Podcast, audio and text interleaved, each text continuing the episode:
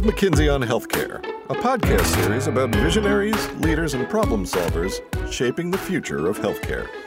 I'm Pooja Kumar, a partner in McKinsey's Boston office. Today I'm joined by Vivek Murthy, who served as the 19th Surgeon General of the United States. As America's doctor, he created initiatives to tackle our country's most urgent public health issues, including the Ebola and Zika viruses, obesity, mental illness, and tobacco related disease. He also worked on the Flint water crisis and the opioid crisis. Vivek is also the author of a new book, Together The Healing Power of Human Connection in a Sometimes Lonely World. It's great to have a chance to talk to you about the public health perspective on the COVID 19 pandemic. Thanks, Pooja. Vivek, let's start from the beginning. Tell us a little bit about how you got involved in public health and how you found your path leading the nation's efforts to address a broad range of public health concerns. Well, thank you, Pooja. And it's, it's really nice to be here with you and with the entire community online that's joining. My path to public health was accidental, as many other things have been in my life. I was never one who who made five and ten year plans because when I did try, they would quickly fall apart. And when I was a freshman in college, I actually got a call from my father one day, and he said, "There's this philanthropist in Florida who wants to give money to a worthy cause, but he doesn't know what cause to give it to." Do you have any ideas? And what he meant was, Do you want to do something? Do you want to build a project? And I had not thought of that at all. I was starting college. But that got me thinking. This was in the mid 90s when HIV was on the rise in India. And so my sister and I together decided to build an effort to train young people, students, to go to India to empower really the students there through community education programs. And so we spent our first summer uh, after a freshman year doing these education workshops and we spent the next eight years building out this effort. Along the way, we built the community health worker program in a series of small villages in South India. And this became our introduction to public health. And what I realized then is that I really enjoyed the experience of bringing people together around a vision for how to improve health at scale. And that's what began my journey in public health, which took me to building more nonprofits, ultimately led me to building a technology company focused on you know, improving research and collaboration on clinical trials. But what tied all of those efforts together was really this common desire to bring people together around ideas that could improve health at scale. Now, you've had a very accomplished career, including several of the experiences you just mentioned, but let's also not forget that you're only 42. What was it like being the first Surgeon General of Indian descent and the youngest active duty flag officer in the Federal Uniform Service? Well, it was um, it was interesting. I, I didn't feel young because I, I felt that what I was bringing with me were a set of experiences and perspectives that I hoped would be helpful. Um, but the other thing is, I had to get used to working with people who were in different stations of life. So when I was 17 years old and my sister and I were building this nonprofit organization, I had to work with principals of schools and superintendents and philanthropists who were 30, 40 years older than I was. And so the issue of being in different ages was less of an issue for me. Um, but what I found and what I was really excited to encounter in government was that there were people of all ages and stages who were extraordinarily talented and who were doing amazing work. We were there, you know, because of our ideas and our willingness to work hard and uh, and our creativity. And last thing I'll say about that, which I found to be interesting during confirmation, is senators rightly asked, do I have uh, enough experience, you know, to do this job? It's a question they should ask everybody for any major post in government. And I was able to make a case that, that I did. But I found that one interesting thing is when we get older, I think we tend to forget what it's like to be younger, right? And so we we discount, for example, what younger people are able to do and how they're able to function. But I was blessed to have people, and including a president who appointed me, who believed uh, in in my ideas and my experience uh, and paid less attention to other issues like my age. And I'm very grateful for that. Real wisdom in your words there. Um, you know, you started a conversation about loneliness even before this era of physical distancing that we are all caught in right now. In your new book, you discuss the importance of communities and human connection. I'd love to understand more about why you saw loneliness as a major issue in healthcare then, even before all of what we're experiencing right now. It wasn't the case that at the very beginning I thought I would work on loneliness. In fact, when I testified before the Senate for my confirmation hearing, I was asked what my priorities would be. and I gave them a list of issues, and they did not include loneliness. I needed to be educated, frankly, by people around the country who, through their own stories, helped me to realize that there was something deeper happening beyond the stories of opioid addiction, beyond the stories of violence in communities and disparities in health, that there was something deeper going on behind those stories, something that was unsaid. Uh, that I came to realize was connected to this sense of loneliness and isolation that so many people were experiencing. I found that in these stories, not just stories of one particular group, these were moms and dads across the country. They were people in remote fishing villages in Alaska. They were members of Congress that I was talking to. And in so many of their stories, I was finding that the people were speaking to this deeper emotional pain that they were experiencing. The pain was often coming up as a sense of being alone. They would say, I feel that if I disappear tomorrow, it wouldn't matter, or I feel invisible. And hearing that again and again reminded me of two things, Pooja. It reminded me of my own personal experiences as a child struggling with loneliness in school and feeling this sense of dread when my parents dropped me off at school because I was a really shy kid who had a hard time building friendships. The scariest time of the day for me was lunchtime when I'd walk into the cafeteria and be scared that there would be nobody to sit next to. And I was reminded of those experiences when I was on the road as Surgeon General, I was also reminded of one other thing, which were my experiences in medicine, where I was surprised to find that so many patients came into the hospital alone. And even when we had to give them really difficult diagnoses, I'd say, is there somebody that we should call to come in? Because this is, this is a lot to deal with on your own. And a lot of times they would say, there is nobody. You know, I'll just have to handle this by myself. Um, even Pooja at the time of death, I remember so many cases where the only witness to someone's final hours were myself and my colleagues in the hospital. My experiences were not singular. What I was being given a window into was a much deeper well of loneliness that affected people not just across the US, but really around the world, and that had profound consequences as well for our health, given that we know now that loneliness is associated with an increased risk of heart disease and depression, premature death, uh, as well as anxiety. It feels like a lot of the journey that you went through personally is now what a lot of us are experiencing through the eyes of COVID. Um, how has COVID changed your thinking and what concerns you most about extended periods of physical distancing and isolation and its impact on society, if at all? You know, COVID has changed my world and it's changed my perspective long before the pandemic hit, I was deeply concerned about loneliness. But in the age of COVID 19, uh, I'm worried that loneliness could deepen further, that we could see the physical distancing that we're being asked to observe translate into social distancing as we feel more and more disconnected from the people that we need in our lives. And the irony is that this is happening during a time of extraordinary stress.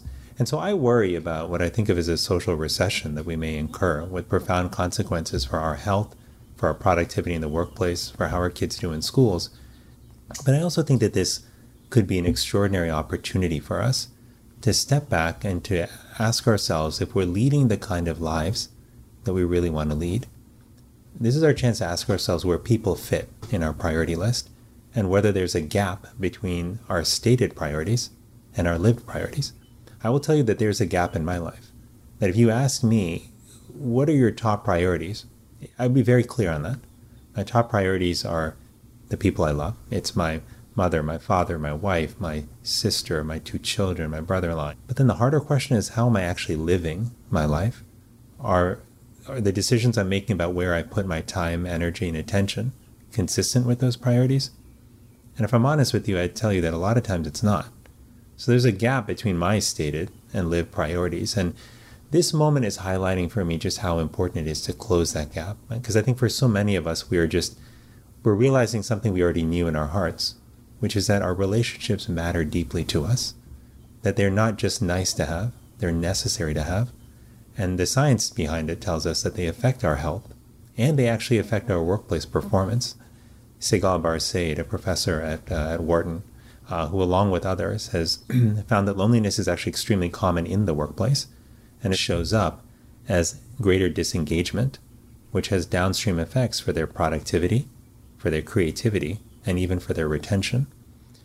Same is true with kids. Children who are lonely struggle when it comes to learning and their outcomes overall are threatened. So if we use this as a moment to recognize that, to build lives that are centered around people, and to make the case for creating a people centered society, one where we do think about human connection as we design workplaces and schools, a world where we think about human connection when we're assessing the impact of policy as well, then I think we'll put ourselves on the path to creating a society that is healthier, stronger, but also more resilient than even before the pandemic began. I love the way you spoke about being intentional and actually calling ourselves to account about what we want versus how we're acting. Are there other ways individuals can take steps to maintain their connections? Well, yes, because we don't have the ability to be together, the question is what can we do to strengthen connection regardless of that limitation? One of the great points of learning that I took from the extraordinary people that I met across the world in writing this book was a simple lesson that small steps toward connection can make an extraordinary difference. That to build a connected life, it's not about necessarily transforming your life, turning everything upside down, quitting your job and moving to be close to your friends. All of those things could be really helpful, but you don't have to necessarily transform your life entirely in order to see more connection. And so some here are some simple things that I think we can do during this pandemic. One is we can make a, a commitment to spend at least 15 minutes a day reaching out to someone we love. That could be video conferencing with them. It could be calling them on the phone to just check in and see how they are. 15 minutes is not a long time, but when done consistently, it can lift our mood and can serve as a lifeline to the outside world. The second thing we can do is we can focus on the quality of time we spend with one another even if you don't increase the time you have with others by a single minute, if you are able to eliminate distraction when you talk to others, particularly from our devices, that can significantly boost how much you get out of the interaction and how much they get too. If you've ever had the experience of talking to a friend when they were listening to you deeply, when they were fully present, where you were open and sharing authentically, you know that that feels incredible. It feels like you're being seen, like truly seen. And all of us as human beings, we may be from different backgrounds and experiences, but we have three core needs. We all want to be seen for who we are. We all want to know that we matter. We all want to be loved. And so giving other people the gift of our full attention is one of the most powerful things we can do right now. And it doesn't have to take an additional minute uh, in our life. The third thing we can do is to look for opportunities to serve. So it turns out that service is one of the most powerful antidotes to loneliness. And there's a reason for that that's rooted in our biology. Because when we're chronically lonely, what happens is we experience an elevation in our threat level. We also shift our focus inward because we feel unsafe. Service shortcuts that mechanism. It shifts the focus from us onto someone else in the context of a positive interaction. It also reaffirms for us that we have value to the world. The service in an age like this might look like delivering food to a coworker who you know is struggling to telework and homeschool their kids. It can even look like just offering to virtually babysit for five or 10 minutes. Maybe I'm talking about something I might enjoy. Hey, but, uh, you know, I know that as a parent, that when somebody else calls and gives you just five or 10 minutes because they're entertaining your children, and when you can just sit down and breathe for the five or 10 minutes, that that time is like gold. All of this is just to say that if we look around us, we'll find that there are many opportunities to serve. And these are all simple pathways that we can take, thinking about the quantity of time, the quality of time, the opportunities for service that can help strengthen our connection, even though we're not able to physically see each other right now. I think there's a real idea in that virtual babysitting that would be fully on board with as well. so um, it's been it's been great to focus on what you see as individual things we could be doing. I'd love to kind of shift focus a little bit now and talk about the systems response. And I'd love to start by actually talking a little bit about frontline workers, um, of which you are one and your wife is one as well, and likely a huge proportion of your colleagues and friends. Um, paint us a picture of how things are for frontline workers. What types of solutions do you think we need to be thinking about to ensure that they are protected and um, treated effectively? Yeah, that's such an important question. Um, you know, my wife and I are both doctors. I'll be honest with you, we feel a tremendous amount of guilt in not being on the front lines uh, with a lot of our colleagues. There are times when we look at each other and we're like, should we just go to the hospital? Should we just like help? Um, and then we remember that there are other issues that we have to deal with. We have a grandmother who's 90. We've got parents who are aged. We have um, just other needs that we've got to fill at home. But I'll tell you that it's really painful to see what is happening on the front lines because we have seen now so many nurses and doctors who are going to work each day and who don't often have enough protection that they need. And things are getting better, but there's still many pockets uh, of the country where people don't have what they need. You know, one of the things I learned in government about pandemic response is there are a few core principles that you absolutely have to adhere to. One of them is to communicate transparently and truthfully even when it's hard, especially when you mess up. The second is you have to lead with science and with scientists, letting science guide your decision making, even when it's not popular. And the third is you have to get the resources to people on the front lines, the resources that they need. And in this case, that's nurses and doctors, it's grocery store workers, it's postal delivery people, it's people who are having to put themselves in the line of fire, so to speak, because they're serving us and making our lives possible. And for healthcare workers, you know, PPE is one piece of it. But the other thing to recognize is that uh, many of them are going through a traumatic experience, like frankly, all of us are, but they're on the front lines of it. So the mental health impact on healthcare workers is already profound, but it's going to grow. Like what we know from the experience of studying hurricanes and tornadoes and other natural disasters is that mental health challenges arise in the form of depression, anxiety, post traumatic stress disorder, but they don't disappear when the last house is rebuilt or the last piece of debris is cleared. In fact, they often persist for months and sometimes even years afterward. And so that means as we think about our healthcare workers and other frontline workers, we've got to make sure that we have the mental health services for them. The last thing I'll say about frontline workers, it's not a specific policy that we need to take, but it's more about a trust or a compact that we have to build between government and frontline workers. I believe that in moments like this, and frankly, in between moments like this, that the government's job is to support people and that people's job is to support each other, right? By that measure, I see people all around America upholding their end of the bargain. You know, people are stepping up to take care of each other. They're dropping food off at the house of neighbors. They're check calling and checking in on friends. Like people are stepping up. Uh, from a government perspective, I think we've got a lot that's moved swinging in the positive direction, but I think we've fallen short in terms of implementation.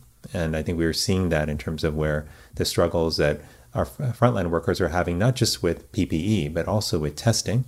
And we need every healthcare worker to be able to get tested regardless of symptoms. We do not have that capacity yet, and that is a profound problem. And when we fall short, we damage trust. When we damage trust, then people are less willing to follow uh, directives in the future. They trust less that you're going to be there for them. And in moments like this, in pandemic responses, public trust is everything. When you lose public trust, that's when you start to lose the entire effort. Because then, even when you're telling people the right thing to do, they're not going to do it because they're not sure you're, you're being level with them. That doesn't mean that you can never screw up because trust me, in every outbreak response, something goes wrong, something gets broken. It happens in Democratic administrations, Republican administrations, and that's why you have to approach these pandemics with humility. But the way that you deal with those stumbles is to be upfront and honest with people and to, to really deliver uh, on what you say you're going to get them. And right now, I worry that many of our frontline workers don't trust necessarily that the government's going to be there for them uh, in the way they need because they've seen some shortcomings in the past. And I think we've got to repair that trust by delivering on what they need in terms of PPE testing, mental health services, and other support. And because it's not just important for making this pandemic response work, but also it's going to be critical for future response efforts. Just let me note this because it's critical. I think we're so focused on what's to come in terms of COVID 19 related issues. There's this whole surge of non COVID 19 related care that's going to start to flow right back into our healthcare system. It hasn't gotten a whole lot of attention. But I'm worried about that non COVID 19 surge. All of the elective, non essential procedures that were deferred yesterday will become urgent tomorrow, right? And how do we take care of all those people? How do we restore faith uh, in patients that they can come back to the healthcare system and not uh, put themselves at high risk for getting infected? These are critical questions in terms of how we take care of everyone who doesn't have COVID 19. Yet another reason why we need to make sure that we're taking care of frontline workers, that we're getting them the tools they need, and continuing to build trust by delivering for them. Yeah, I think there is some real fear about what it means to go into an acute care setting in particular. And as you mentioned, uh, a lot of thought being being put into what does that mean going forward? When will people regain that trust of being able to be safe um, when they go back to a healthcare setting? You know, tangential but related question, right, is around vulnerable populations. You obviously issued a call to action um, in the first ever Surgeon General's report on alcohol, drugs, and health to end the public crisis of addiction. I'd love for you to just talk about that a little bit. I'll tell you that one of the most poignant parts of my experience as Surgeon General was spending time with literally thousands of people who had struggled with substance use disorders. And some of them had come through on the other side and were in recovery. Others were still in the midst of that deep struggle. I talked to so many family members who lost loved ones uh, to addiction, including to opioid overdose deaths. And one of the good things that's happened in the last few years is that we've slowly started to pull back the curtain on addiction. We've started to lift some of that stigma that still exists to too great a degree, but which I think is better now than it was 20, 30 years ago. But what I worry about is what's happening right now, which is that during times of extraordinary stress and trauma, and we should think about COVID 19 actually as a major stressor, as a source of trauma across a population. People who were living in recovery can sometimes, in the setting of severe stress and trauma, can slide back and can relapse. The second reason I worry, though, is because of what you said earlier, Pooja, the fear that people have with engaging with the healthcare system if you are someone struggling with substance use disorders, where does your care fit into the larger priority list? Is it essential care? Is it high priority care? Well, I think most people would agree that if somebody is in the throes of crisis with COVID 19 and they are on the verge of needing intubation, that they come first. But after there, it can get murky. And I think what's happened in different communities around the country is that care itself has been interrupted for people with substance use disorders. Some of them are finding it harder to get the counseling care that they need. Some of their healthcare providers are finding it hard to provide services at a distance. And that's a technology problem. It's also uh, a much broader problem with how we have embraced and integrated telehealth into our larger approach to healthcare. When it comes to getting medications, uh, you know, getting buprenorphine, getting other medications that are important for folks with uh, substance use disorders is also harder. So, what we're seeing is more stressors that will tip people toward relapse at the same time as we're seeing a functional reduction in the services that people are getting. And I think, unfortunately, we're going to see the consequences of that show up in the, in the coming weeks and months. I think this is waking us up to is the fact that we've got to do such a better job of ensuring that people can get high quality care, but that they can also get it in flexible settings. When I think about the future, I think about a society that needs fewer and fewer clinics and hospitals because we're doing two things better.